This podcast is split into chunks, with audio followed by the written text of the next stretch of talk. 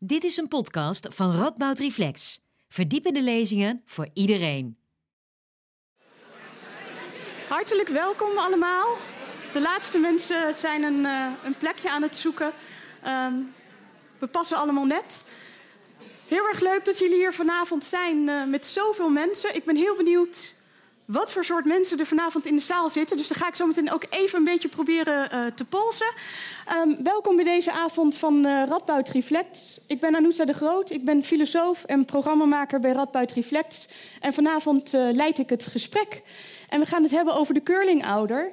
Um, ik denk een term die bij velen van jullie vooral bekend is geworden door de luizenmoeder natuurlijk. Hilarische uh, serie met soms wat harde zwarte humor. Um, en de luizenmoeder, als ik aan de curlingouder denk, dan zie ik die ouders vormen die heel hard aan het bezemen zijn om die weg voor hun kinderen zo glad mogelijk, zo hobbelvrij mogelijk te maken, zodat hun kinderen gewoon vooruit kunnen in de vaart der volkeren, vooruit kunnen in het leven. Um, naar wat voor doel, daar gaan we het misschien vanavond uh, over hebben. Maar gewoon lekker voor je kinderen die weg vrijmaken. Dat is waar ik aan denk bij uh, de curlingouder. Uh, vanavond gaan twee deskundigen over de curlingouder praten. Wat is de curlingouder nou precies? Um, waar komt de curlingouder vandaan? Wat zegt de curlingouder? En dat we die blijkbaar nu hebben, um, misschien wel allemaal zijn of een deel van ons zijn. wat zegt dat over onze maatschappij? hoe moeten we tegen de curlingouder aankijken? Is dat nou iets goeds? Is dat nou iets slechts? Moeten we er iets aan doen? Moeten we iets veranderen? Kortom, wat gaan we nou eigenlijk met die curlingouder doen? Um, vanavond hebben we daarvoor uh, klinisch psycholoog en psychotherapeut Jan Derksen. Hij was uh, hoogleraar aan de uh, Radboud Universiteit Nijmegen en aan de Vrije Universiteit Brussel en is nu met emeritaat. En we hebben um, theoretisch pedagoog, moet ik zeggen, en filosoof Line Wolbert. En zij is als pedagoog werkzaam aan de Vrije Universiteit Amsterdam. Zij geven vanavond allebei een korte lezing. Um, vanuit hun eigen vakgebied over de curlingouder, over achterbankgeneratie en uh, over wat nou het beste is voor dat opgroeiende kind. Um, daarna ga ik kort met ze in gesprek. Er is ruimte voor vragen uh, van jullie. Ik vermoed dat er heel veel vragen gaan zijn. Ik zeg nu al, helaas kunnen we niet iedereen het woord geven. Um, maar uh, we doen ons best om zoveel mogelijk vragen een uh, plek te geven in het programma. En we beginnen de avond met een column van onze Nijmeegse schrijver Willem Klaassen. Um, hij is schrijver van onder andere de bundel Hoe de koe de Waal overzwom, zeg ik hem goed? Ja, hè? mooie titel. Uh, en uh, journalist voor uh, De Gelderlander. Um, maar voordat we aan dat programma gaan beginnen, wil ik even een beetje polsen. Nou ja, wie we hier nu eigenlijk voor ons hebben en waarom jullie hier vanavond zijn. Dus um, mijn eerste vraag aan jullie zou zijn, en je mag gewoon even met een hand opsteken aangeven of je tot de groep behoort. Uh, wie van jullie zijn allemaal uh, vanuit uh, zijn of haar vak, professie bezig met de opvoeding van kinderen? Ah, kijk, dat dacht ik al stiekem heel erg veel, heel erg veel.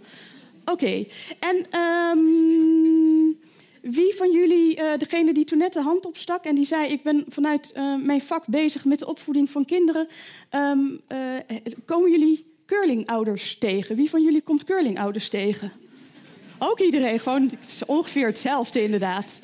Oké, interessant. En um, wie van jullie heeft zelf uh, kinderen? Of voedt kinderen op? Ja, en um, wie van jullie denkt dat hij misschien wel eens een curlingouder zou kunnen zijn? Oké, oké. Ja. En um, wie van jullie, je hoeft niet toen net je hand hebben opgestoken, maar het mag wel um, schaamt zich daar eigenlijk een beetje voor. Dat hij misschien wel een curlingouder is. Helemaal niemand? Oh, één iemand achterin. Kijk. Oké, wie van jullie is er trots op dat hij misschien wel een curlingouder is? Ook helemaal niemand. Interessant, interessant. Ja, um, ben ik heel benieuwd of we eerlijke antwoorden hebben gekregen. Je kunt je ook zoveel schamen dat je het niet meer durft te zeggen. Um, ik wil even gewoon een paar van jullie vragen waarom jullie hier vanavond uh, zijn. Wat hopen jullie uh, uit deze avond te halen? Wat hopen jullie uh, mee te krijgen? Dus um, even iemand die hier vanuit zijn beroep zit. Wil, wil iemand die hier professioneel zit antwoord geven op deze vraag? Niet allemaal tegelijk, anders ga ik gewoon mensen aanwijzen. Mag ik u vragen? Ja, daar was u al bang voor. U zit ook dichtbij, inderdaad. Ik uh, ben docent op het MBO hier, op het ROC, verpleging. Staat hij aan, uh, Jeroen? Nee, Ja, u hoeft niks te doen. Hij wordt Komt hij nu? Ja. Doet hij het? Ja. Ik werk op het ROC hier bij de opleiding verpleging. Mijn collega hier naast mij ook. En uh, nou, van daaruit is de belangstelling. En uh, ik ben ook wel benieuwd uh, achteraf gezien hoe ik mijn eigen kinderen heb opgevoed. Ah, achteraf gezien. Maar um, even een, een, vraag, want je zegt ja. bij de opleiding verpleging.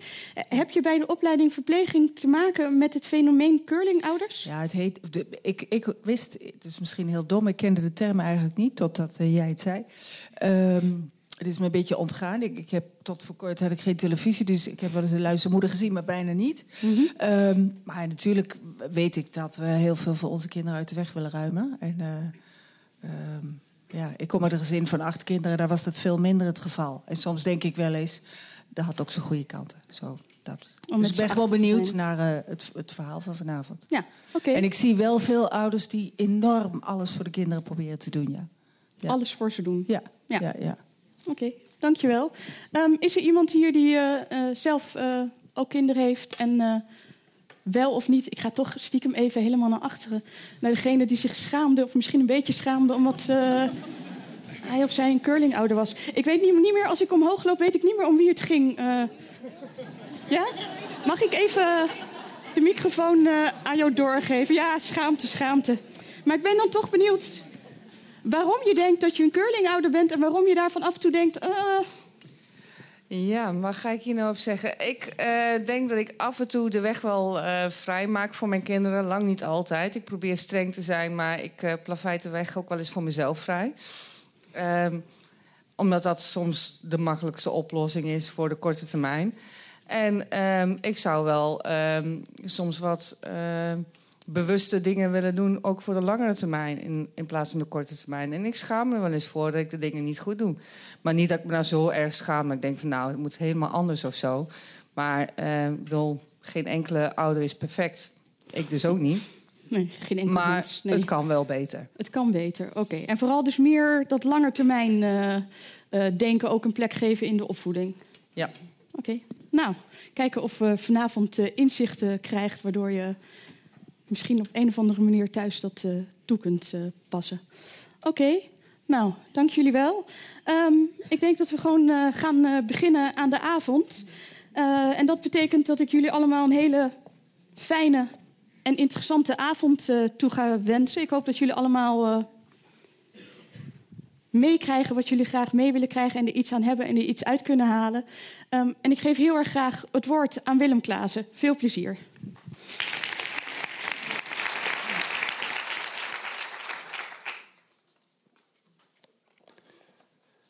De eerste keer dat ik mijn dochter in de auto had, herinner ik me nog goed. Ze zat op de achterbank in een stevig vastgesnoerde maxi-cozy met de rug naar me toe. Aan de bankleuning was een spiegel bevestigd waardoor ik, als ik achterom keek, haar gezicht kon zien. Die blik van haar zal ik nooit vergeten. Alsof dat en hoe zij daar zat de normaalste zaak van de wereld was. Alsof zij de normaalste zaak van de wereld was. Ik richtte me op de weg en probeerde niet te veel te denken aan mijn dochter, daar achterin. Een levend wezen van iets meer dan een maand oud, zo ontzettend kwetsbaar en tegelijk met zoveel potentie. Een slim en creatief meisje, dat moest haast wel. En aan mij de taak om haar heel te houden, om haar van punt A naar punt B te brengen. In een slakkengang reed ik door de straten. Ik durfde het gaspedaal nauwelijks in te drukken. Waar begint het curlingouderschap? Was dat voor mij daar in die auto? Of was dat die keer een paar jaar later, toen ze van me wegfietste over de stoep met een roze helm op en ik die achter haar aanrende en riep: Pas op, pas op, pas op, pas op, pas op. Was ik zelf een curlingkind? Ik ging pas op mijn 23ste op kamers in een stad die slechts 7 kilometer verderop lag. In de jaren ervoor hielp mijn moeder me vol overgave mee als ik gehaast en paniekerig mijn voetbalsokken zocht. Net zolang tot zij ze gevonden had. Maar mijn ouders stonden nooit langs de kant van het voetbalveld. Vonden het prima dat ik in het team C4 zat. En ook prima dat ik de HAVO deed. MAVO had ook gemogen.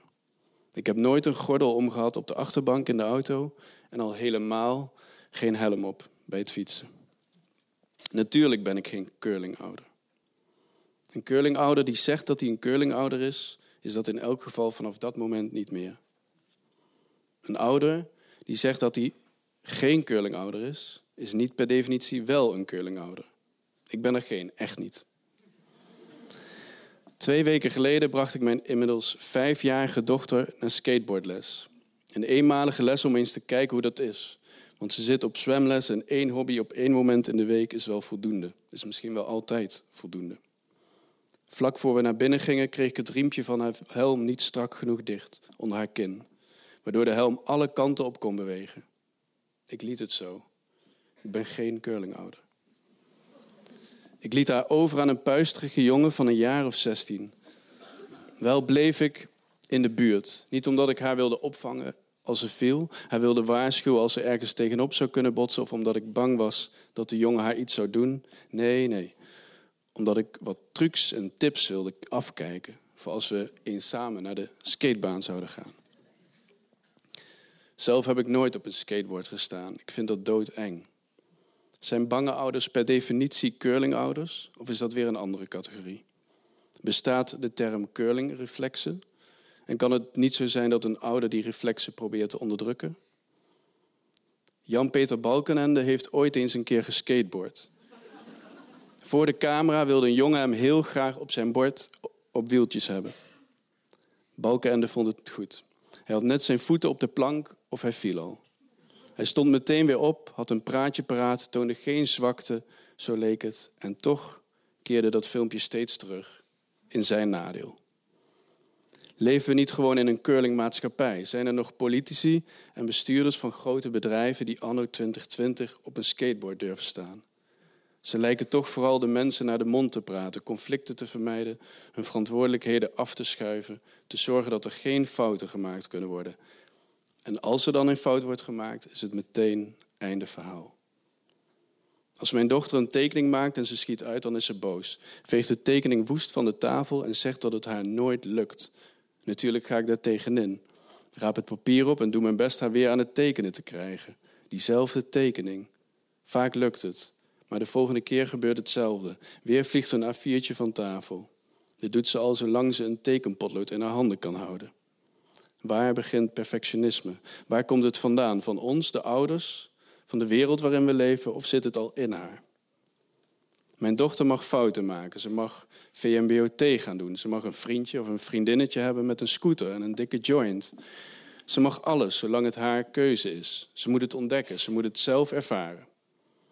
Maar natuurlijk hoop ik eigenlijk heel erg dat ze avontuurlijk is op een manier zoals je in reclames ziet. Ik hoop dat ze haar slimheid en creatief creativiteit gebruikt, dat ze inspirerend is. En ja, ik krijg het mijn bek bijna niet uit, succesvol.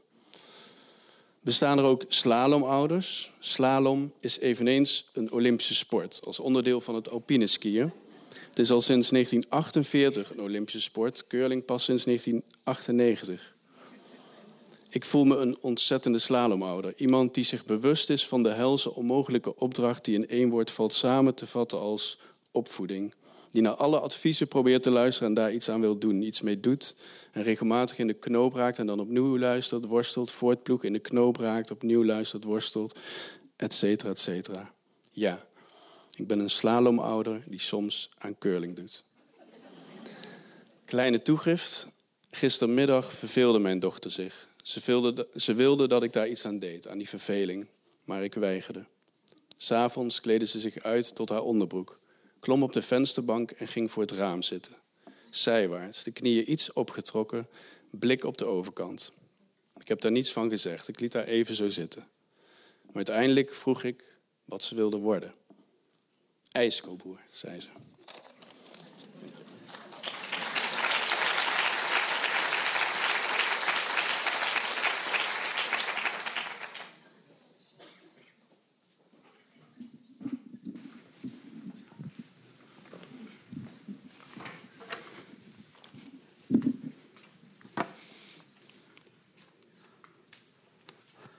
Dames en heren, goedenavond. Laten we eerst even hier naar kijken als dat lukt. En daar gaat hij. De laatste Canadees. Dus dan hebben we in ieder geval enig idee van curling als sport. Ehm, hier komen we aan bij de tropische visjes. En ehm, ik kan er bijna niet aan ontkomen om ehm, een deel van onze jonge generatie, van de millennials, misschien ook een beetje van de generatie X, om die te zien als eh, tropische vissen in de Noordzee. Dus die eigenlijk eh, zijn opgevoed en groot geworden op de achterbank, van A naar B gebracht, eh, van C naar D gebracht, van de zwemles naar de fluitles en omgekeerd. En als het regent, absoluut op de achterbank worden vervoerd. En uh, kinderen waarop de ouders uh, uit de babyboom-generatie en daarna uitermate trots zijn. En die trotse uh, gevoelens ook heel gemakkelijk laten blijken. Hè. dus ik herinner me zelf uit de jaren 50 dat wij bij een verjaardagsfeestje bij onze ooms en tantes gingen navragen wat onze ouders van ons vonden. En dan hoorden we van, nou, ze zijn best wel trots op jullie. En dat kwam altijd indirect, dat kwam eigenlijk nooit rechtstreeks. Dus dat heb ik nooit in de jaren 50 of 60 meegemaakt, dus dat dat rechtstreeks werd gezegd. En nu zie je dat die ouders zeg maar, dat gevoel, die beleving bij hun kinderen, veel gemakkelijker direct uiten. Want we hebben natuurlijk in de jaren 60, en daar heb ik eh, vol plezier aan, eh, in geparticipeerd, we hebben de ideologieën afgebouwd, we hebben de religies achter ons gelaten, we hebben de pedagogiek afgebouwd. We hebben dokter Spock uh, in de kast gelegd en niet meer uh, ingekeken. En we zijn gaan opvoeden vanuit ons buikgevoel, vanuit onze ervaring. En we wilden vooral de jonge generatie iets meegeven wat we zelf eigenlijk, uh, waar we zelf toch een tekort aan hadden gehad. En die, en die opvoeden op het buikgevoel en zonder ideologie is natuurlijk een heel ander proces dan wanneer je via een, via een religie opvoedt of via een andere ideologie of een narratief of een bepaalde pedagogiek. Maar die pedagogieken, uh, die brede visies over hoe je met kinderen omgaat en dat je daar kinderen in uh, ordent en dat je ze daaraan ondergeschikt maakt en dat een idee belangrijker is dan een subject. Dus al deze uh, ja, attitudes hebben we zeg maar, vernietigd in de jaren 60 en in de jaren 70. En, uh, en, de opvoeding is meer dan ooit een domein geworden van ideologie, zou ik zeggen. Van, waarin ouders tegen elkaar zeggen van, oh, slaapt hij nog niet door? En huilt hij zoveel? En geef je nog steeds borstvoeding? En, en, mag je zomaar al die dingen doen? En, ouders elkaar zeg maar, bestrijden met allerlei uh, ideologische opvattingen zonder veel en meestal zonder enige zeg maar, wetenschappelijke ondergrond. En dan komen de kinderen van de opvang of van de peuterklas komen ze thuis met een tekening. En die laat ze natuurlijk de ouders zien. En wat zeggen die ouders? Prachtig, geweldig, oh wat goed. Alsof Miro binnenkomt lopen. Hè? En op, in een bepaalde fase hebben kinderen narcistische belevingen. En dan hebben ze heel graag die complimenten om, om het zelfgevoel lekker op te blazen. En ouders werken daar dan heel sterk aan mee. En de echte opvoedingsroute is echt anders daar. Want in Amerika noemen ze dat downregulating narcissism. Dus dan komt dat kind met die tekening binnen en dan zeg je van hartstikke leuk. Goh, wat goed. Maar hier zie ik nog een hoek. Daar heb je nog niks getekend. Dat is allemaal ruimtevrij. En daar zou nog een kleurtje kunnen komen. En zou je niet ook nog hier iets aan doen? Nou, dat is een geweldige opvoedingstechnische interventie. Want wat doet dat kind? Gaat onmiddellijk terug naar het tekentafeltje, gaat aan de slag en maakt het beter. En uh, op zichzelf is dit een hele belangrijke procedure waarbij kinderen hun uh, vroegkindelijke narcistische belevingen, die we allemaal hebben, ook heel belangrijk zijn, helpen reguleren naar wat we het ego-ideaal noemen. En van daaruit zeg maar, streven naar het zichzelf verbeteren. En uh, een groep in onze opvoeding uh, die tot de achterbank is veroordeeld geweest en ook dat patroon kent. Dus die krijgen een narcistische beleving die heel specifiek is. Ze denken namelijk dat alles al goed is. En dat ze eigenlijk niet meer zoveel te leren hebben. Voor vanavond heb ik een geruststelling. U bent dat niet. Want anders was u hier niet gekomen. Had u dit gelezen, Curling-ouders, had u gezegd... daar weet ik alles al van. Dat heb ik helemaal niet nodig. Dus u komt hier om nog iets te leren. Dus dat ego-ideaal waar het dan over gaat, werkt goed mee. Dus wat we in de jaren 60 en 70 hebben afgebroken... en wat we toen op ons buikgevoel zijn gaan doen... is iets waar Jean-Jacques Rousseau ook al uitgebreid over heeft geschreven... Uh, wat uh, niet verhinderde dat zijn vijf kinderen in kinderthuizen terecht zijn gekomen. Slecht mee afgelopen. Hè. Maar goed, bij de huisarts zak je loop je met een versleten longontsteking rond. Bij de timmerman zak je door de trap. En bij de psycholoog, zeg maar, daar loop je met een ongediagnosticeerde paniekstoornis rond.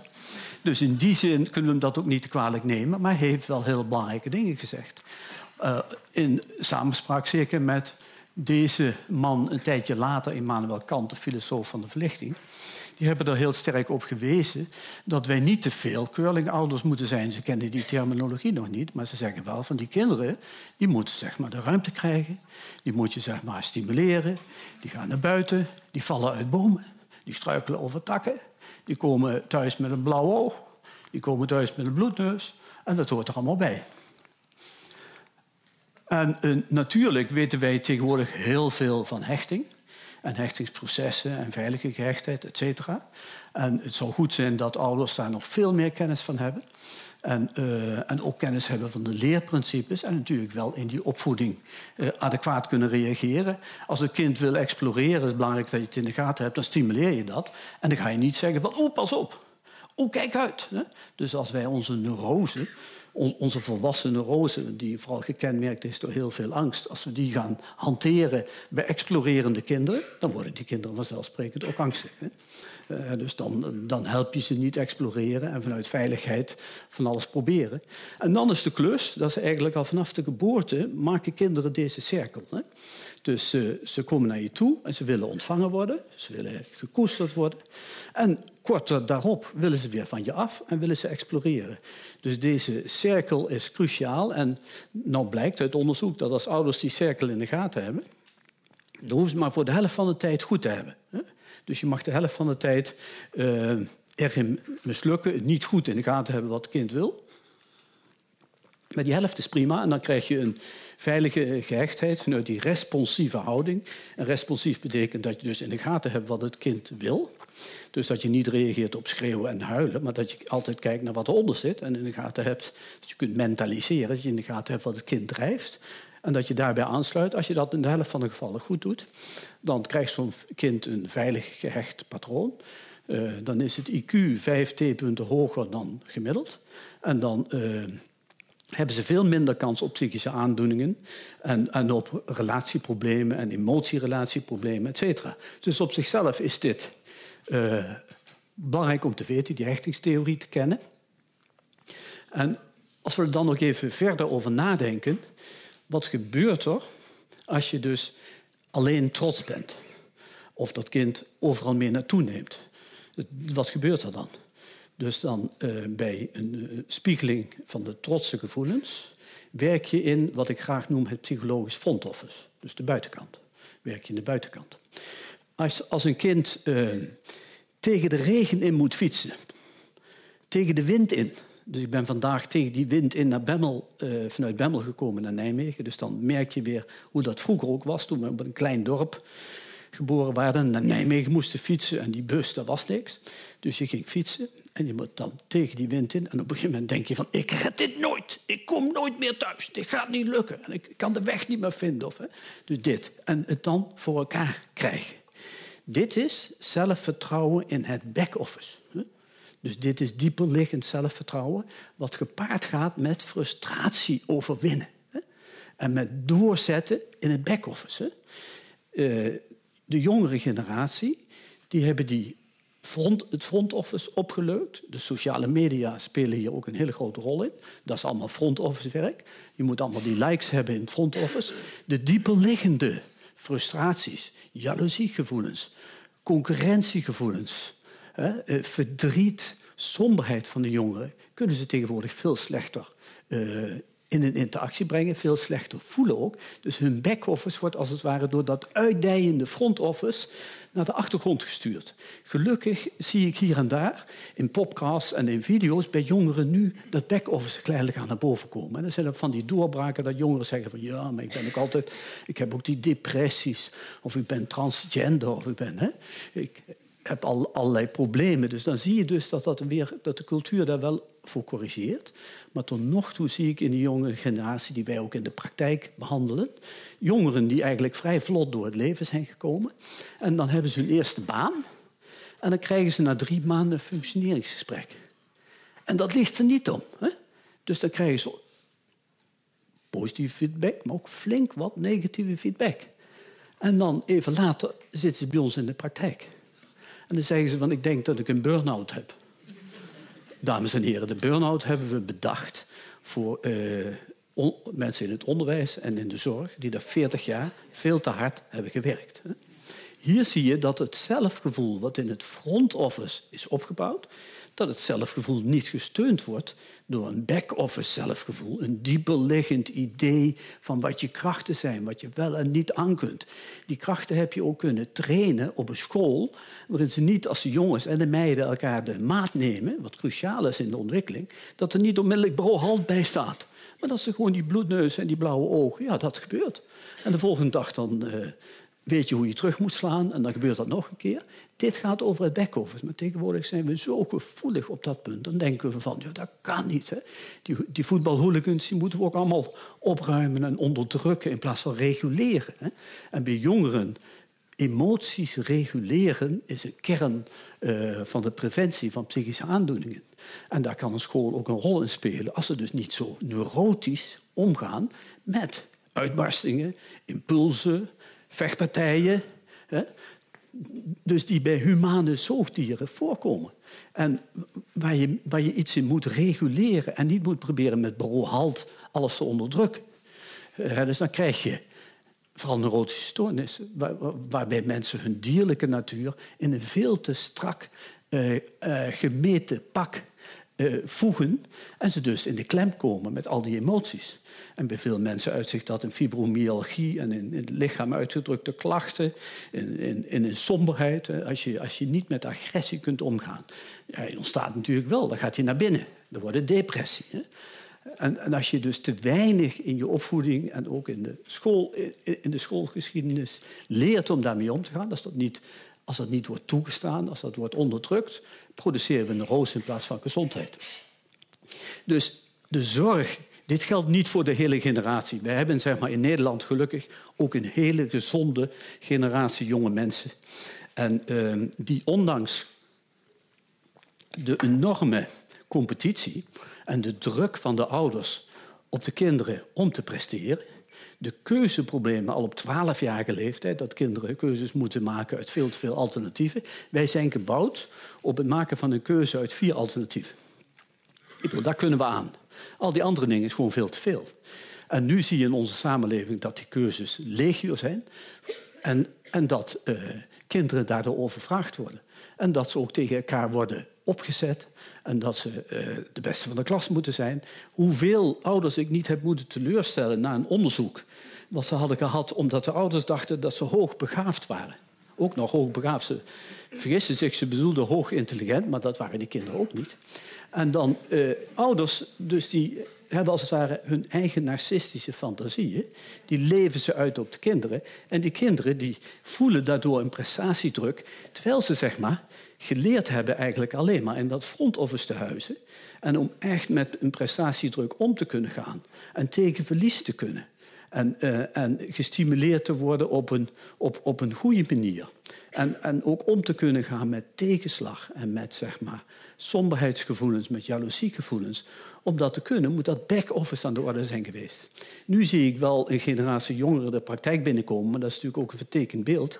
Die, die missen wat ik graag noem emotionele intelligentie. Dus ze hebben cognitieve intelligentie is sterk ontwikkeld. Ze kunnen hartstikke goed leren, maar hun emotionele intelligentie betekent dat ze in staat zijn om de diepere gevoelens af te lezen. Dat ze in staat zijn om hun diepere wensen te kennen. Mensen drijven op wensen. Jongeren, adolescenten, is een klus in hun vernieuwde identiteit die ze in die levensfase opbouwen. Om dus zeg maar, die, hun diepere wensen echt te kennen. In plaats van de weg kwijtraken. Nu zie ik veel jongeren, die zijn dan 19 jaar, die stoppen in één keer met school. Ze stoppen overal mee en ze zitten thuis. En uh, wij onderzoeken ze dan. Nee, ze zijn niet echt depressief. Ze zijn ook, we kijken natuurlijk tegenwoordig altijd naar autisme. Nou, dat zijn de meesten ook niet. Uh, nou, wat hebben ze dan wel? Ze weigeren. Ze weigeren een hindernis. Het zijn van die raspraatjes die de hindernis weigeren. En, die, zeg maar, en dat duurt een aantal jaren. Je moet vooral de ouders helpen dan in die tijd. Want die jongeren die zijn niet zo uit op hulp. Hè? Jongeren, überhaupt adolescenten, zijn niet zo uit op hulp. Adolescenten leven niet in het verleden. Ze leven niet in de toekomst. Ze leven alleen in het hier en nu. En ze zijn bezig met de ander, met hun leeftijdsgenoten. Daar zit de aandacht van adolescenten. En als er dan een shrink met ze komt praten, dan doen ze mooi mee. Maar, het, helpt voor niks, want ze hebben in hun binnenwereld daar geen enkele belangstelling voor. Dus veel vaker moet je dan de ouders helpen en ze begeleiden, watchful waiting doen met de kinderen. En, en dus daar. Uh, en ze de kans geven om geleidelijk aan hun back-office wat meer te verkennen en die wensen wat meer te leren voelen en ervaren. Als je dat psychotherapeutisch wilt doen, lukt dat pas meestal van een jaar of twintig af. En daarvoor gaat dat meestal niet goed. Het wordt wel steeds geprobeerd. Hè. Ik maak jongeren mee van 16, die hebben vijf behandelingen gehad. En dan vragen ze mij, wat wordt nou de definitieve zesde? Meestal is mijn antwoord dan, na onderzoek, van geen behandeling het eerstkomende jaar. Dan heb ik vooral de ouders op de stoep, zeg maar, met wie ik moet knokken. En ze moet uitleggen hoe ze zeg maar, op een andere manier erin moeten gaan staan. En ook hoe ze hun eisen zeg maar, meer bij zichzelf moeten houden en veel minder op de jongeren moeten projecteren. En de jongeren in deze tijd met al die, mogelijk, die uitdagende buitenwereld. De buitenwereld is zo uitdagend. Dus in mijn tijd had je, had je ook geen speelgoed, je had eigenlijk niks. Dus je zocht wat bij elkaar eh, op het veld en daar deed je wat mee. En dan was je toch eerder geneigd om met die binnenwereld aan de slag te moeten. Nu is er altijd iets in die buitenwereld via social media of in vivo, liever in vivo. Maar dus dan gaan ze daarmee uitgebreid uh, aan de slag en verliezen dus hun back-office. We hebben natuurlijk daar wel uh, wat aan gedaan om hierbij te helpen. Dus nadat ik uh, veel werk heb gedaan in de psychotherapie en psychopathologie en, en, psychodiagnostiek, dacht ik van ik moet eigenlijk toch een beetje afronden met een preventieboek. Want uiteindelijk dus gaat, is preventie, dus opvoeding, is toch cruciaal. Ook al zijn er opvoedkundigen die zeggen van opvoeding maakt niet zoveel uit. Dus die zijn er ook. Daar ben ik het niet mee eens. Hè? Dus ik denk, die hebben het over genen en omgeving. En die denken, de genen zijn altijd dominant. Maar die vergeten dat de genen alleen maar een eiwitje aanmaken. En die vergeten dat die eiwitjes door de omgeving worden aan- en uitgezet. En dat die omgeving een hele specifieke omgeving is. Namelijk een gehechtheidsomgeving. Waar de cultuur binnenkomt. Dus en als je dan naar de opvoeding kijkt, hebben wij met een projectgroep twee jaar gewerkt. En uiteindelijk is dat in dit boek geculmineerd. En we hebben een game gemaakt. Een game om mentaliseren te trainen. En dit boek gaat erover dat uh, we, wat er wetenschappelijk valide is, tussen de conceptie en 25 jaar hebben we op een rijtje gezet. Met name gericht voor hulpverleners ook, om mensen daarbij te helpen en goed geïnformeerd te zijn. Ik heb gehoord dat het boek hier vanavond ligt. Dus, en daar hebben we bijvoorbeeld de volgende dingen voor gedaan. Uh, met een hele club van biologen en genetici, psychologen, ontwikkelingspsychologen, psychoanalytici bij elkaar gaan zitten en gaan brainstormen op basis van de literatuur en de kennis van deze mensen. Wanneer ben je nou aan het verwennen? En uh, wanneer moet je, tot, hoe laat, tot hoe lang mag je wel verwennen? In de babytijd. Hè? Ik, ik kan u vertellen, daar zijn we uitgekomen. Hè? Dus we hebben scherp kunnen maken, dat staat ook allemaal in dat boek, dat zeg maar, verwenning tot het eerste half jaar, gemiddeld gesproken, kan tot het eerste half jaar kun je je baby heerlijk verwennen. Ik zou zeggen, doe het. Het is heerlijk voor allebei. Hè? Voor vader, moeder, kind, heerlijk verwennen. Na een half jaar beginnen de conditioneringsprincipes te werken. En dan conditioneert dat kind jou. En dan overkomt je, wat mij eh, overkwam toen ik stage ging lopen recent... met uh, zeg maar verpleegkundigen van het consultatiebureau, medewerking ging... dat we bij een, familie kwamen. Dat was een vierjarig jongetje en een moeder. En het jongetje zei op een gegeven moment, ik wil cola. En moeder zei, nee, ik wil cola. Nee, je kunt water krijgen. Ik wil cola, ik wil cola. Jullie snappen het al, eind van het liedje kreeg hij cola. Dat, dat gaat dan dus niet helemaal goed. Dan kun je zien dat er een patroon aan de grondslag ligt van beloning van het verkeerde gedrag. En dan, uh, toen we dus verder doorspraken met die moeder, bleek dat die vierjarige jongen uh, bij moeder in bed sliep. Eh, toen bleek vader ook thuis te zijn. Die kwam in één keer van de zolder. En die vond ik al wat somber uitzien. Maar dus die, ja, zoontje van vier en moeder, ja, dus die gaven de maat aan. En vader mocht ook in dat bed liggen, maar wel op een randje. En, uh, en zo'n situatie vinden wij als... Ik ben psychoanalyticus van huis uit. Die vinden we niet helemaal gezond. Hè? En daar gaat het dan al heel vroeg mis. En ouders hebben dan te weinig tools op het vlak van kennis van gehechtheid, maar ook zeker van de leerprincipes, wat toch goud is in de psychologie. En die hebben te weinig ervaring in dat toepassen. En vanuit de consultatiebureaus wordt dat niet zo actief, worden ouders daar niet onmiddellijk actief mee geholpen. Dus eh, zo'n type informatie staat er in dat boek. Ook bijvoorbeeld dat er weer een pedagogiek moet komen, dus dat er een gezinsnarratief, dat je daarmee zou kunnen werken. Wat je al maakt als je samen bent en je besluit uh, te gaan kijken of je kinderen kunt krijgen, dat je dan een narratief hebt over de opvoeding. We hebben een, eh, een, een, richtlijn ontwikkeld voor schermtijd, hoe je dus met beeldschermen omgaat, vanaf 0 tot 25, ook hoe de ouders daarmee om moeten gaan. Uh, en dan alles zoveel mogelijk op wetenschappelijke gronden. Dus kortom, mijn voorstel is, lees dat vooral.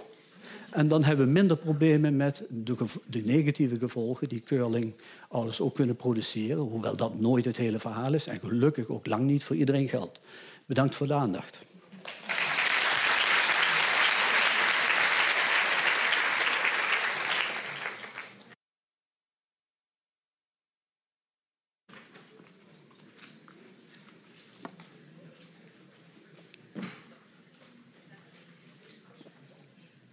Goedenavond, dames en heren. Ik ben Linde Wolbert, zoals net werd gezegd, ben ik theoretisch pedagoog. En theoretische pedagogiek houdt eigenlijk in dat we ons bezighouden met grote opvoedingsvragen en die vanuit een theoretisch, filosofisch perspectief uh, proberen te duiden. ik, zeg, uh, ik zeg met opzet niet proberen de oplossing te vinden, want een filosofisch vraagstuk gaat vaak over hoe kan ik dit analyseren, waar gaat dit allemaal uh, over en hoe kan ik dit duiden. Dat is mijn, uh, mijn beroep. Ik werk als onderzoeker bij de Vrije Universiteit Amsterdam.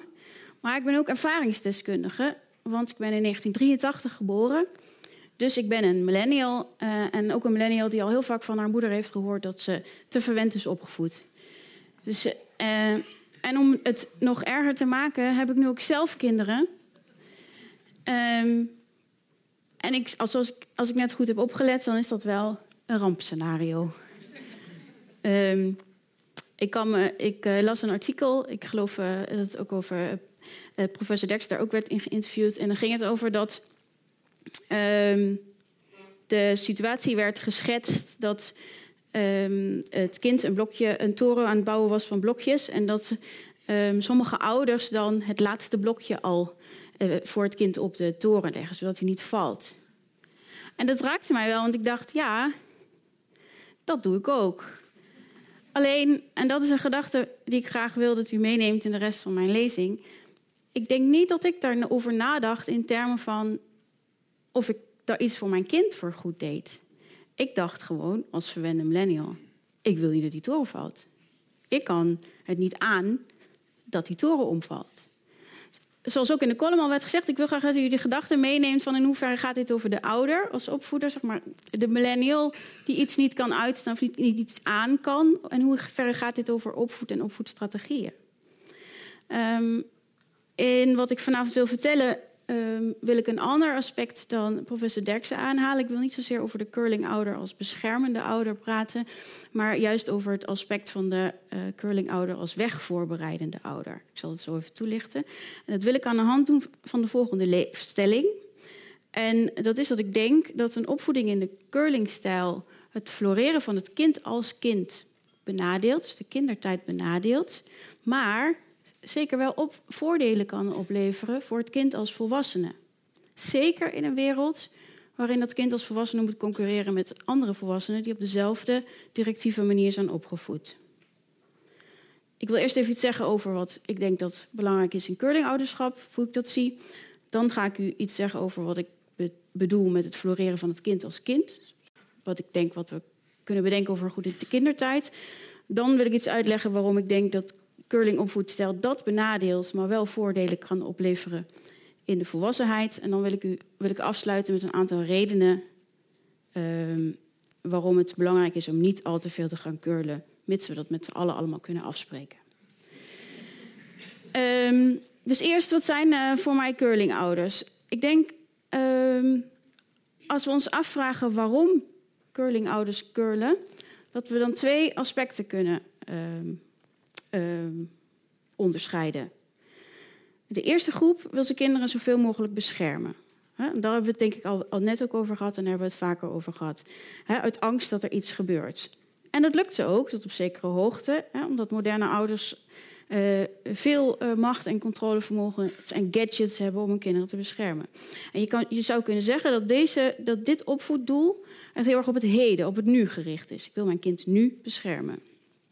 Maar ik denk dat je ook een, een opvoeddoel kan onderscheiden bij die ouders die op de toekomst gericht is. Deze ouders halen die obstakels uit het leven van de kinderen, zo moet ik eigenlijk doen, zijn aan het bezemen in het leven van de kinderen. En ze structureren het leven van die kinderen op, op een dergelijke manier, omdat uh, ze daarmee in de toekomst wellicht meehelpen aan een betere kans voor dat kind als volwassene. Dus dit is een, een, uh, een toekomstgericht doel. Om ervoor te zorgen dat mijn kind later succesvol wordt. Uh, in de Engelstalige literatuur zijn hier al langer termen voor. Je hebt de, de helikopterouder, die hangt boven zijn kind, vooral om te beschermen in het nu. En je hebt de sneeuwploegouder. En dat is de ouder die naar dat doel in de toekomst, naar, dat, uh, naar die glorierijke toekomst uh, bezig is. Dat is dus, dus een combinatie dus van weg vrijmaken, maar ook plaveien met onderdelen die belangrijk zijn voor die succesvolle toekomst de sport waar de curlingouders de naam aan ontleed, die, die we net al zagen, heeft denk ik ook echt beide elementen in zich. de baan wordt zo glad mogelijk gepoetst, waardoor die steen zo probleemloos mogelijk doorglijdt. Maar het is ook een sport. Een sport die je kunt winnen. Een sport die gaat over succes, over winnen, over verliezen, over concurrentie. Er wordt er wordt door de spelers een, een, een strategie bedacht om het spel te spelen een strategie bedacht om zoveel mogelijk van hun stenen zo dicht mogelijk bij de dolly of het huis te krijgen. Ik heb op Wikipedia namelijk gelezen hoe je moet curlen. En dat kan je dus verschillende strategieën voor inzetten. Maar dat kunnen we dus ook als metafoor zien voor het opvoeden naar een toekomstig doel.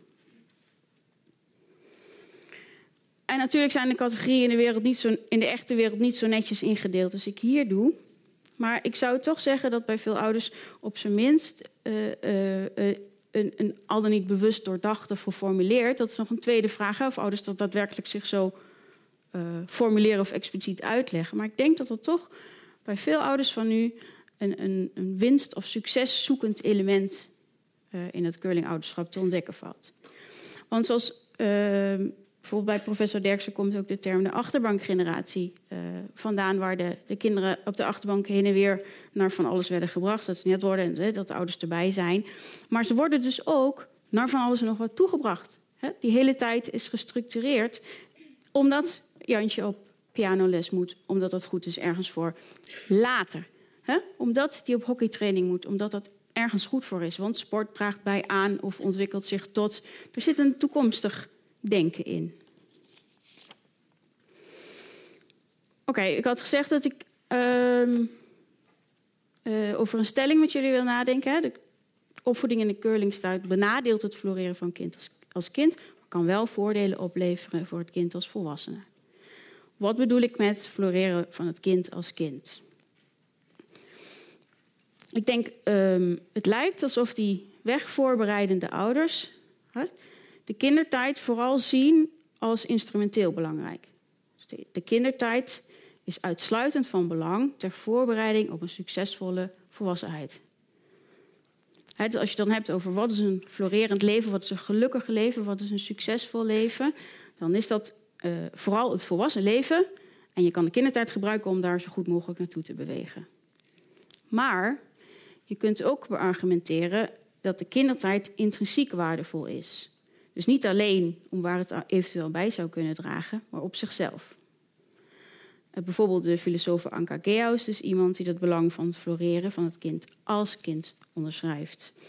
En zij noemt uh, dingen die intrinsiek goed zijn voor de kindertijd. Bijvoorbeeld het hebben van veel vrije, ongestructureerde tijd, waarin kinderen vrij kunnen spelen en een zekere zorgeloosheid daarbij. Dus ik zou willen samenvatten voor nu dat als we het hebben over een kindertijd die intrinsiek belangrijk is, dat er een bepaalde onbezorgdheid centraal staat. Hè, dus een, een kind dat genoeg onbezorgdheid, genoeg vrije tijd heeft, die noem ik een kind met een florerende kindertijd. Die floreert als kind. En een florerend leven, het hele leven, is volgens deze opvatting dan een leven waarin zowel de kindertijd als de volwassenheid fijn en succesvol waren. En zo'n leven weegt niet op tegen een, leven, tegen, een leven waarin de kindertijd kloten was, maar de volwassenheid wel een beetje meer succesvol. Ik denk dat we nu wel kunnen zien waarom ik denk dat een, de weg voorbereidende curlingouder het floreren van het kind als kind benadeelt. Want uh, ouders die heel erg druk zijn met het hun kind van A naar B brengen en het weg voorbereiden en het structureren van het levenskind, dan neemt die vrije tijd en die onbezorgdheid van het kind af. Dat denk ik niet alleen, dat komt ook uit empirisch onderzoek naar voren. En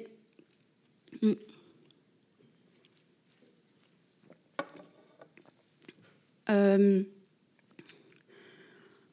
dus we hebben een aspect van het curlingouderschap dat um, het floreren van het kind als kind benadeelt. Wat vinden we hier nou van? Um, de filosoof Anka Geaus le legt in, een artikel, in een artikel van haar uh, met drie uh, verhaaltjes over drie werelden, drie parallele universums, op een intrigerende manier uit precies wat ik bedoel met wat dat wegvoorbereidingsopvoeden, hoe dat het floreren van het kind kan benadelen.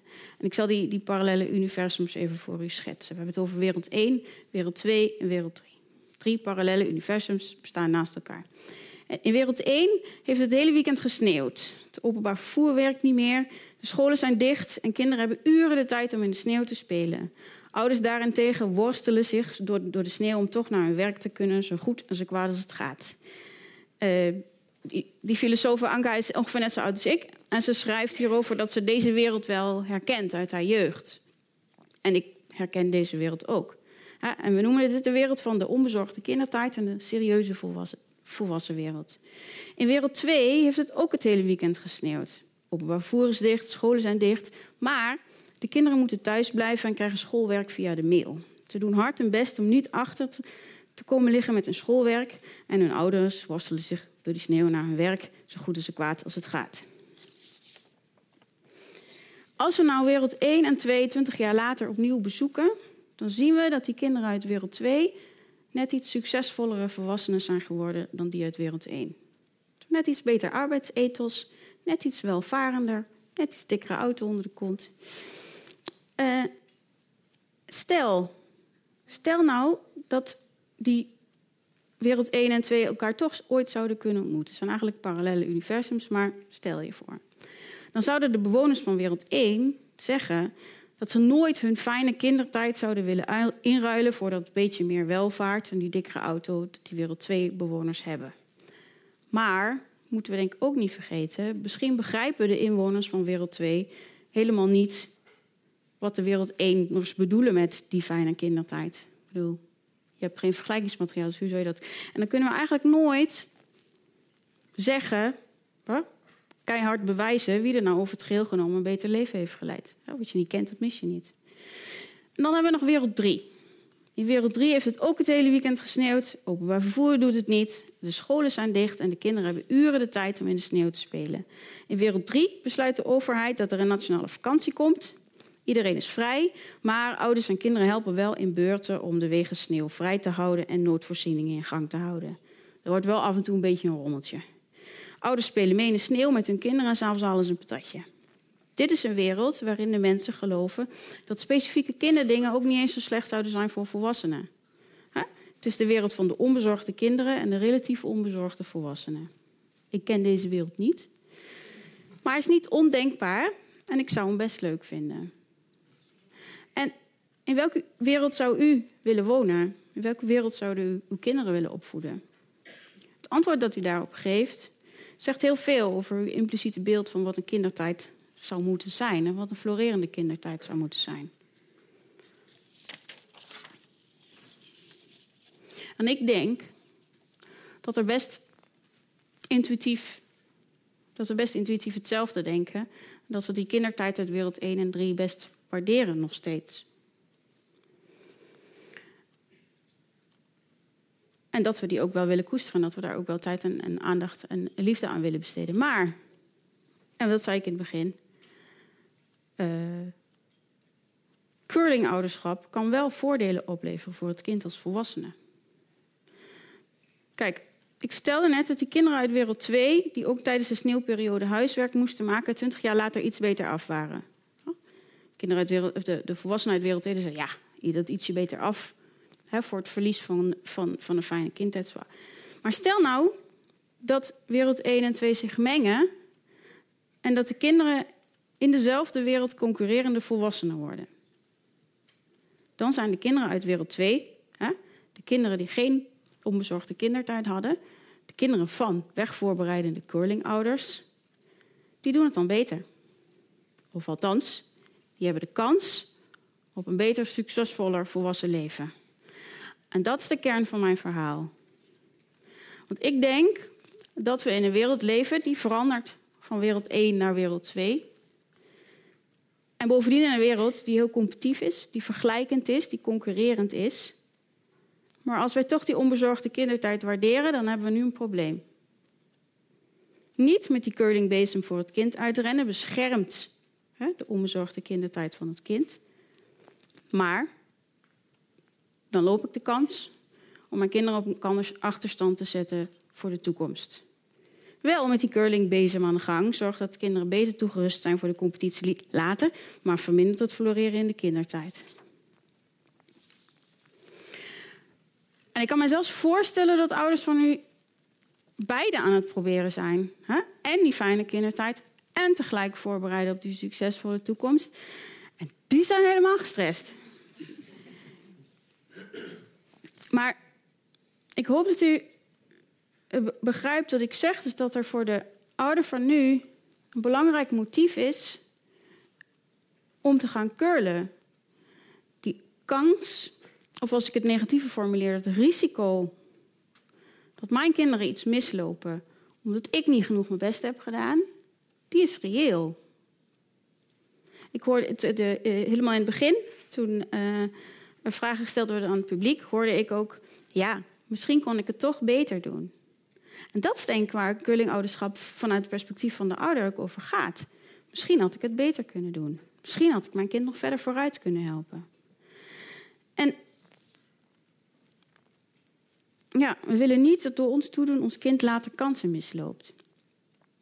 En, en, sterker nog, ik denk ook dat het voor ouderen van nu zowel subjectief als objectief moeilijk is om niet te gaan bezemen. Oude, opvoeders hebben in de moderne westerse samenleving ontzettend veel mogelijkheden om het leven van een kind te controleren. We, we kunnen zoveel doen om aan, zowel aan dat beschermende als dat, dat wegvoorbereidende te werken.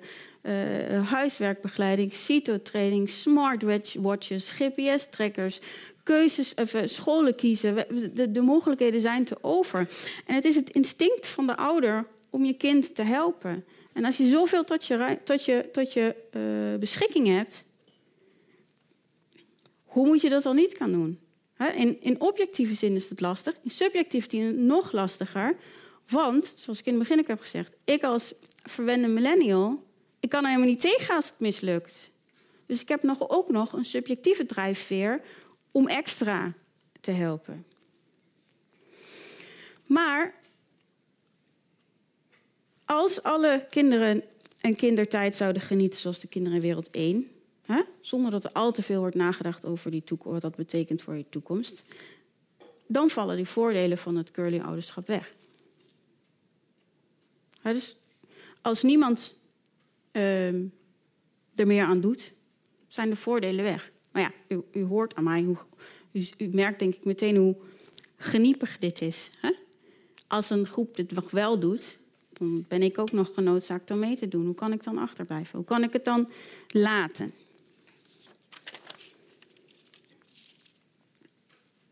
Uh, ik hoop dus nu te hebben laten zien dat het meedoen aan de curlingwedstrijd erg verleidelijk is. En als we eraf zouden willen, dan moeten we daar collectief mee stoppen. Het werkt dus alleen maar als de grootste groep afziet van het curlen, want dan vallen de voordelen weg. Dan hebben we een maatschappij met onbezorgde kindertijd En dan kunnen we nog praten over hoe onbezorgd die volwassenenleven nog dan moet zijn. Maar in ieder geval hechten we dan weer waarde aan die onbezorgde kindertijd. En ik wil afsluiten met zeggen dat er, wat mij betreft, vier goede redenen zijn om niet al te gestructureerd en concurrerend op te voeden. Nou, die eerste heb ik uitgebreid toegelicht. Dat, dat we een fijnere kindertijd aan onze kinderen geven. Dat is een normatief argument. Het tweede, het heeft ook te maken met kansengelijkheid. Een tweede argument heeft ook te maken met kansengelijkheid. U kunt zich voorstellen dat ouders met meer middelen en meer opleidingsniveau beter in staat zijn om te curlen. En op het moment dat dat curlen zijn vruchten afwerpt in onze, in onze concurrentiemaatschappij, dan kun je zien dat degenen die dat beter kunnen ook meer gaan winnen. En dan, dan denk ik dat kansenongelijkheid nog verder groeit dan ze nu al is. Maar je kunt nog verder gaan en ook zeggen: we zouden mee moeten stoppen voor een betere wereld. Hè? Misschien kunnen we met z'n allen ook wel werken aan wereld 3. Waar zelfs de volwassenen nog redelijk onbezorgd in het leven kunnen staan. Maar wat ik maar wil zeggen is dat uh, we ook te maken hebben met een maatschappelijke context, met een maatschappelijk probleem. Zolang wij door te curlen bijdragen aan volwassenen die als volwassenen ook competitief en concurrerend uh, het werkveld ingaan. Um, uh, we kunnen ook zeggen, we, moeten weer opnieuw beginnen over wat is een betere wereld voor ons en hoe willen we die, uh, waar willen we daar een realiteit van maken en hoe past opvoeding daarbinnen. En de vierde reden is, zoals we net hebben gehoord in de vorige lezing, ook het is niet eens, um, het levert ook meer problemen op dan succesvolle volwassenen. Als we uh, in acht nemen dat al die depressies en burn-outs en alles wat erbij komt kijken. Dus het werkt niet eens. Dus dat is dan een empirische claim. Dus dacht ik, de vorige lezing is eigenlijk een empirische claim die mijn verhaal ondersteunt. Dank u wel voor uw aandacht.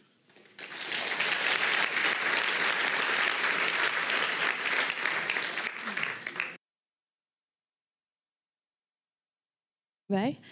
Um, nou, genoeg uh, input om het eens goed over die uh, curlende ouders uh, te gaan hebben.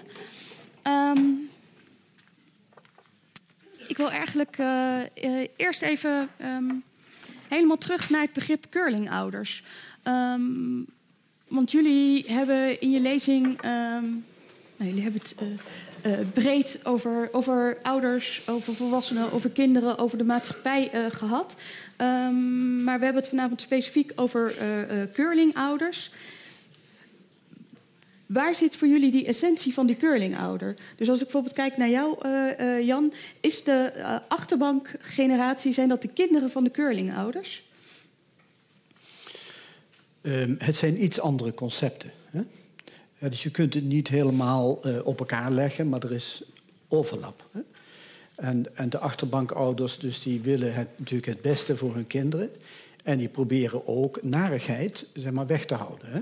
Een regenbui, kletsnat worden, uh, vallen met de fiets. Uh, ja, dus meer, ze proberen frustraties eigenlijk zeg maar, te voorkomen. Frustraties bij het kind. En als je kijkt naar opvoeden, dan is juist frustratie en stimulatie. Bij frustratie laat je iets weg, bij stimulatie voeg je iets toe zijn cruciaal voor de psychologische ontwikkeling. Voor de ontwikkeling van cognitieve patronen, voor intelligentie en voor emotieregulatie. Dus die ouders eh, laten gemakkelijk de frustratie weg. En ik denk dat de keurlingouders daar ietsjes complexer in elkaar zitten. Als je het spel volgt, dus, zoals jij hartstikke mooi hebt uitgelegd, waarbij natuurlijk ook het competitieve element meteen in zit. En dat zit nog niet bij de achterbankouders er per se in. En eh, is, betekent dat dat de achterbankouders er waren voordat de curlingouders eh, er waren? Dus het is een, het, het, is een, een, een verergering? Ja, het is een verergering? Dat weet ik niet.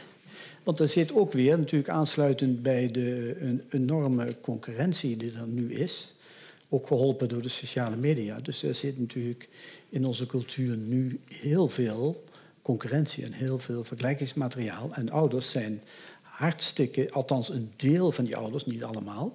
En dat hangt inderdaad ook samen met opleiding.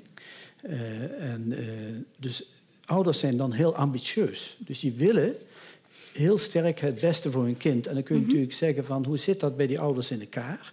Zijn die ouders echt, uh, zijn die echt met het kind bezig? Is dan natuurlijk de interessante vraag voor mij. Zijn ze echt met dat kind bezig? Of zijn ze eigenlijk bezig met uh, tekortkomingen die ze voelen in hun eigen bestaan. En willen ze dus die alsnog via het kind realiseren. Mm. Dus als dat laatste gebeurt, dat betekent ook dat ze niet zo goed kunnen mentaliseren. Dan hebben ze niet zo goed in de gaten wat hen zelf drijft.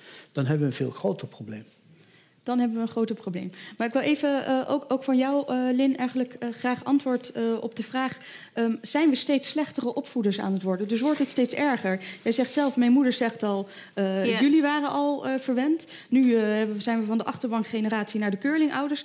Gaat het bergafwaarts met het opvoeden nou ja, van onze kinderen? Je zou wel zeggen dat het in principe een logische visueuze cirkel is. Hè? Dus als iedere, ieder kind minder sterk wordt opgevoed, dat hij dan het nog erger doorgeeft aan zijn kinderen.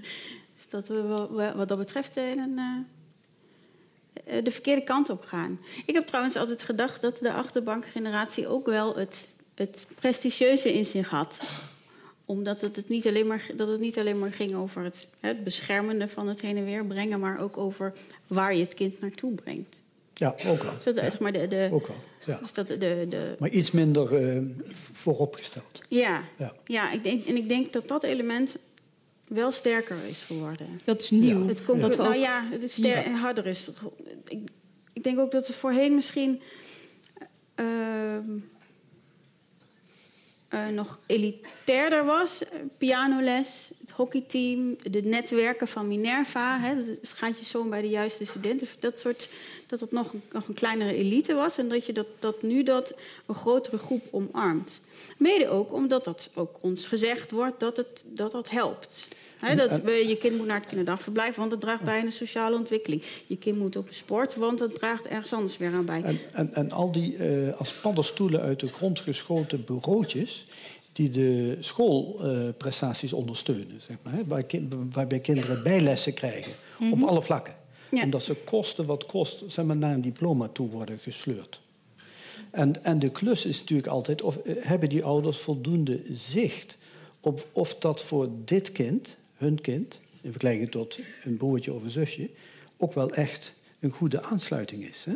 Zijn ze dan nog echt bezig met wat ook aansluit bij het talent wat het kind al dan niet heeft? En zijn ze tevreden met als dat anders uitpakt dan ze hadden gewenst. Ja, ik zit zelf, merk ik, een beetje um, uh, te worstelen met wat nou uh, de essentie is uh, van die curlingouder. Want jullie halen best wel veel bredere maatschappelijke problemen aan. Inderdaad, misschien zitten we in een te erg op prestatiegerichte maatschappij. Misschien zijn we overbeschermend. sociale media zorgt voor nieuwe uitdagingen.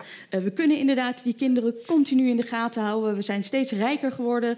we hebben steeds meer mogelijkheden, steeds meer vrije tijd om bovenop die kinderen te zitten, minder kinderen. Um, we hebben betere autostoeltjes waar we ze allemaal in vast uh, kunnen, uh, kunnen sleuren. Maar wat is nou, wat is nou echt uh, wat, de, wat de curlingouder apart zet van wat ouders hiervoor altijd wel of niet goed deden? Wat is er verontrustend aan de curlingouder? Of wat is er juist heel goed aan de curlingouder?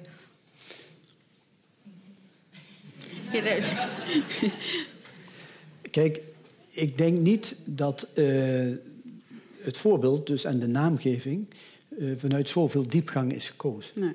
Huh? Dus ik denk dat die Deense collega van ons, dat die dat gewoon eigenlijk een hele leuke vergelijking vond. Mm -hmm. En uh, het is spraakmakend. Zoals achterbankterm ook spraakmakend is. Maar ik denk niet dat hij een inherente zeg maar, diepgang kent. Ik denk dat wij die er nu misschien meer in projecteren. Ja, dus... ja maar als je ik, dat denk ik ook. Want ik ging ook maar even goed naar de sport kijken om te kijken ja. welke metaforen ik daarbij kon bedenken. Maar ik, ik, vind, ik vind wel dat die combinatie van uh, de, de weg glad maken en dat werken naar succes toe, dat die, die combinatie van die twee aspecten wel kenmerkend is voor de curlingouders. Dat die... Zorgen dat je wint, hè? Zorgen dat je wint. Ik denk ja. dat dat wel uh, ja, een belangrijk punt is dat misschien nog sterker is bij, dan bij de achterbankgeneratie. Misschien ook nog sterker daarbij. In, uh, uh, dan in Amerika had je een tijdje terug ook het paranoid parenting. Dat waren vooral de, de gummy-beschermers, uh, zeg maar. Pas op, je valt eraf en dan kan je zo'n kids-proof... Kids-proof, dat. Mm -hmm. ja. dat, dat. En ik denk, bij curling komt het toch... Als je mij zou vragen wat, wat die definitie dan anders maakt dan de andere... los van het feit dat je ook heel veel leuke metaforen kunt verzinnen, ehm, is dat, is dat compet- competitie-element. Het competitie-element. Zo, Ja. zo, zo ongeveer de ergste achterbankmoeder die ik heb meegemaakt, die vertelde mij dat zij eh, bezig was met het eerste seksueel contact van haar dochter te organiseren, want dan mocht geen teleurstelling worden. Als cadeau. Oké. Draagt ook bij aan later succes in het leven, denk ik inderdaad. Ja. Is, is dat hele idee eh, van die curlingouder of, of eh, dat, dat die combinatie van eh, wij, wij zorgen dat, alles, dat je geen obstakels meer tegenkomt en ehm, we willen dat je het meeste haalt uit het leven, dat je heel succesvol wordt. Ehm, is dat nou voornamelijk problematisch? Jullie hebben het allebei al gezegd, er zitten problematische kanten aan, er zitten goede kanten aan. Maar wat weegt nou zwaarder? Is dat, is dat, kun je dat tegen elkaar afwegen? En kun je zeggen, nou, dat is dus een reden waarom we eigenlijk eh, misschien voor een andere stijl van op eh, opvoeden zouden moeten kiezen? Ja, dat hangt af van welk, welk wereld, welke mensvisie je hebt. Dat hangt af van je idee van wat een, wat een florerend of wat een gelukkig leven is. Zoals wij met z'n allen naar een andere cultuur toe willen, waar een andere mensvisie centraal staat, dan verandert de rest mee. Maar de, de voordelen en de nadelen. Kijk, als jij, zoals ik zei, als, als, een, kindertijd uitsluitend iets is wat voorbereidt op het volwassen leven, heb je als curlingouder op geen probleem. Dus heb je geen dilemma meer. Dan is het gewoon gaan.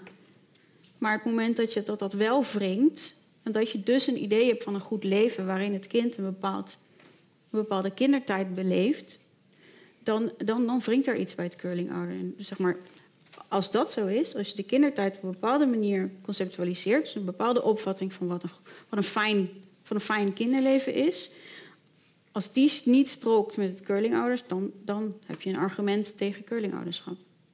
En wat, wat zou jij hierop antwoorden, Jan? Ja, dus kinderen zijn natuurlijk ook allemaal verschillend. Hè? Dus ze, komen, eh, eh, ze worden geboren met een bepaald temperament. En eh, door dat temperament lokken ze ook weer bepaalde reacties uit. Introverte kinderen lokken veel minder reacties uit dan extraver- extraverte kinderen die al lachen. En dat zie je al vanaf de geboorte verschillend.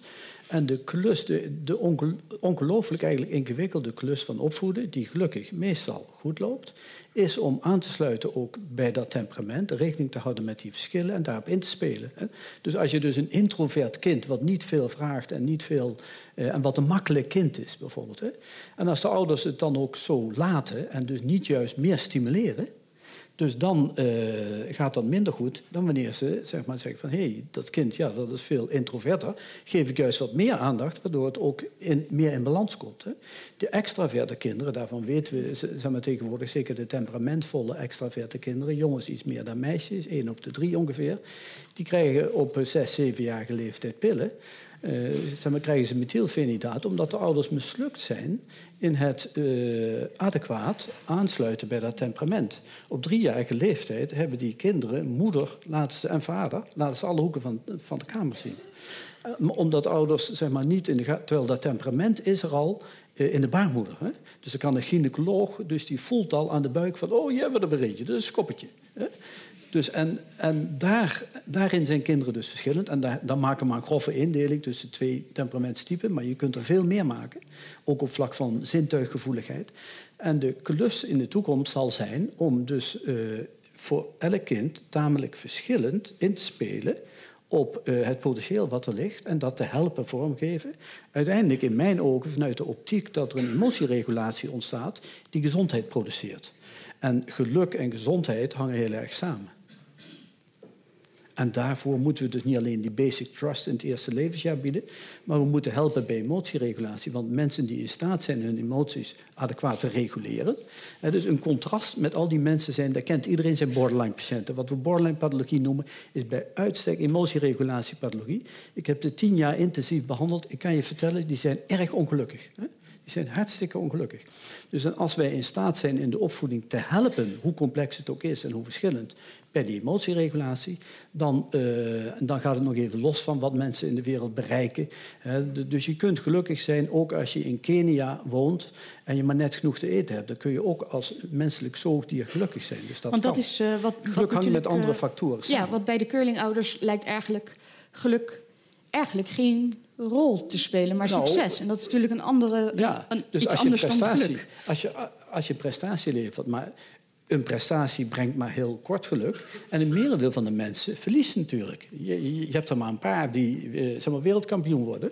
En daarmee om leren gaan is voor die andere groep hartstikke belangrijk. En geluk is het gevolg bij mensen van goede interpersoonlijke relaties. Intieme interpersoonlijke relaties. Daar zit geluk. Niet in carrière, niet in geld, niet in... Dus daar zit het allemaal niet echt. En dus als je opvoeding zeg maar, stuurt vanuit emotieregulatie, emotieregulatie helpt je bij relationele vaardigheden, dat je emotionele intelligentie goed meedoet. Dus daar zit veel, in die hoek is veel meer geluk te halen. Ja. Dus kijken naar het kind en uh, misschien geluk uh, centraal stellen. Wat wil jij nog zeggen, Lin? Um, ja, ik ben helemaal voor geluk centraal stellen natuurlijk. Maar ik vind het, um, ik vind het wat ik moeilijk blijf vinden is dat de weg van de psychologie er één is van hè, op latere leeftijd ontstaan problemen. Wat moeten we dan doen? Preventief ingrijpen. Ik denk dat dat op een andere manier ook um, de ouder van nu, die al angstig en um, al bang is om fouten te maken, misschien wel nog banger maakt. Ja. Dus ik Ja, vind ja. dat, dat, dat preventieve en dat weer dat hulp aanbieden is ook, eh, vind ik ook een manier van zeggen: eh, je doet het niet goed of eh, je zal wel fouten maken of dit gaat mislukken. Eh, ik lees zo vaak iets over, eh, bijvoorbeeld over, over onveilig gehechte kinderen, wat er allemaal wel niet misgaat en hoe je dat allemaal wel niet verkeerd kan doen. En ik denk in plaats van vanuit dat waar gaat het mis en waar kun, vanuit de problemen terug dan weer de preventie in, waarom beginnen we niet vanuit vertrouwen? Waarom, waarom laten we die ouders niet met rust in plaats van nog meer bestoken met. Ja, maar dus ik snap dat punt, maar vergelijk het even met de geneeskunde. Wij stoppen in die baby, we, we prikken ze in de bil en we geven ze allemaal injecties, waardoor ze nare virussen eh, veel minder kans is dat ze die krijgen. Doen we aan preventie.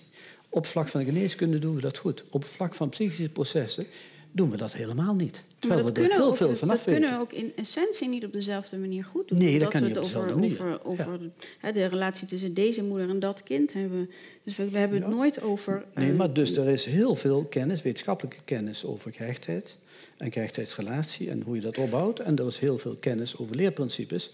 En als je die twee nou toevoegt, dan hoef je, verder dus, eh, dan hoef je die ouders verder niet ongelukkig of zenuwachtiger te maken, maar dan zijn ze gewoon vaardiger. En die worden niet toegevoegd. Dat is niet iets wat ouders meekrijgen. Maar hier zit in ieder geval wel een, een, een duidelijk punt. In jullie lezingen kwam dat ook al een beetje naar voren. Als we het hebben over, over curlingouders, hebben we het ook gewoon niet alleen over ouders, maar eigenlijk ook over een hele generatie volwassenen. Die misschien inderdaad een, een nou ja. Jij eh, had het over de grote ideologie, die misschien een grote ideologie mist, eh, die misschien een bepaalde basis van vertrouwen mist, die misschien al te erg in dat eh, idee zitten van iedereen moet zo succesvol mogelijk zijn, dus ook mijn kind. Ehm, dus eigenlijk zitten we gewoon bij een generatie van volwassenen waar we misschien eens een keer goed naar moeten kijken. we en niet staan alleen bij de ouders. Ja, we staan al zo. Dus we, we liggen toch al onder de loep. Ik zou zeggen, bemoei je er gewoon even niet meer mee. Niet meer ermee bemoeien. Nou ja, ik, ik zoek een manier en ik snap, ik snap wat, wat, wat eh, professor Derksen zegt. En ik snap ook, er is ook een verschil tussen een, een, een, een volgend eh, opvoedadviesbureau en, en eh, eh, empirisch onderbouwde vakkennis. Maar alsnog, wij worden al doodgegooid met, met adviezen en, en, en hoe we het nog beter kunnen doen. Ja. En ehm, ik zou ook kunnen zeggen dat het munitie is voor de curlingouder. Nog, nog, iets, weet je, nog iets wat ik kan lezen en kan doen om mijn kind er beter uit te laten komen. Ja, dus ik, weet, ik vind dat, dat meer kennis zit in hetzelfde paradigma. En ik denk, als we af willen van de angst die de ouder heeft, zeg maar, eh, om, het, om het verkeerd te doen, de angst om de opvoeding te laten mislukken, die angst die hè, wellicht sterker al in onze generatie zit, omdat we niet zo gewend zijn aan dingen die verkeerd gaan. Ja. Eh, overigens, ja, dat, dat, dan, dan, die angst is sterk. En neem je die weg met... ik ga nog sterker op jou letten... of ga je nog beter vertellen wat je, wat je wel en niet moet doen... of neem je die weg door vertrouwen. Jullie allemaal heel erg bedankt eh, voor jullie eh, komst. Ik hoop dat jullie het een interessante eh, avond vonden. Ik wil natuurlijk Willem, Linne en Jan heel erg bedanken voor hun bijdrage aan deze avond. Ehm, mochten jullie geïnteresseerd zijn in andere lezingen die te maken hebben met kinderen opvoeden, onderwijs, ehm, ga ik ook even spieken. Wat ook weer de data waren. Maar we hebben binnenkort een lezing op eh, 10 maart over dyslexie. En uh, de vraag uh, wat dyslexie nou precies uh, is en hoe we kinderen het beste daarbij kunnen ondersteunen, ook in het onderwijs. En op 21 april een avond over de vraag wat nou eigenlijk goed onderwijs is en hoe je nou bepaalt wat goed onderwijs is en wat we nou eigenlijk met z'n allen met dat onderwijs willen. Als jullie meer informatie erover willen, kunnen jullie op onze website kijken. Nog een hele fijne avond en dank jullie wel.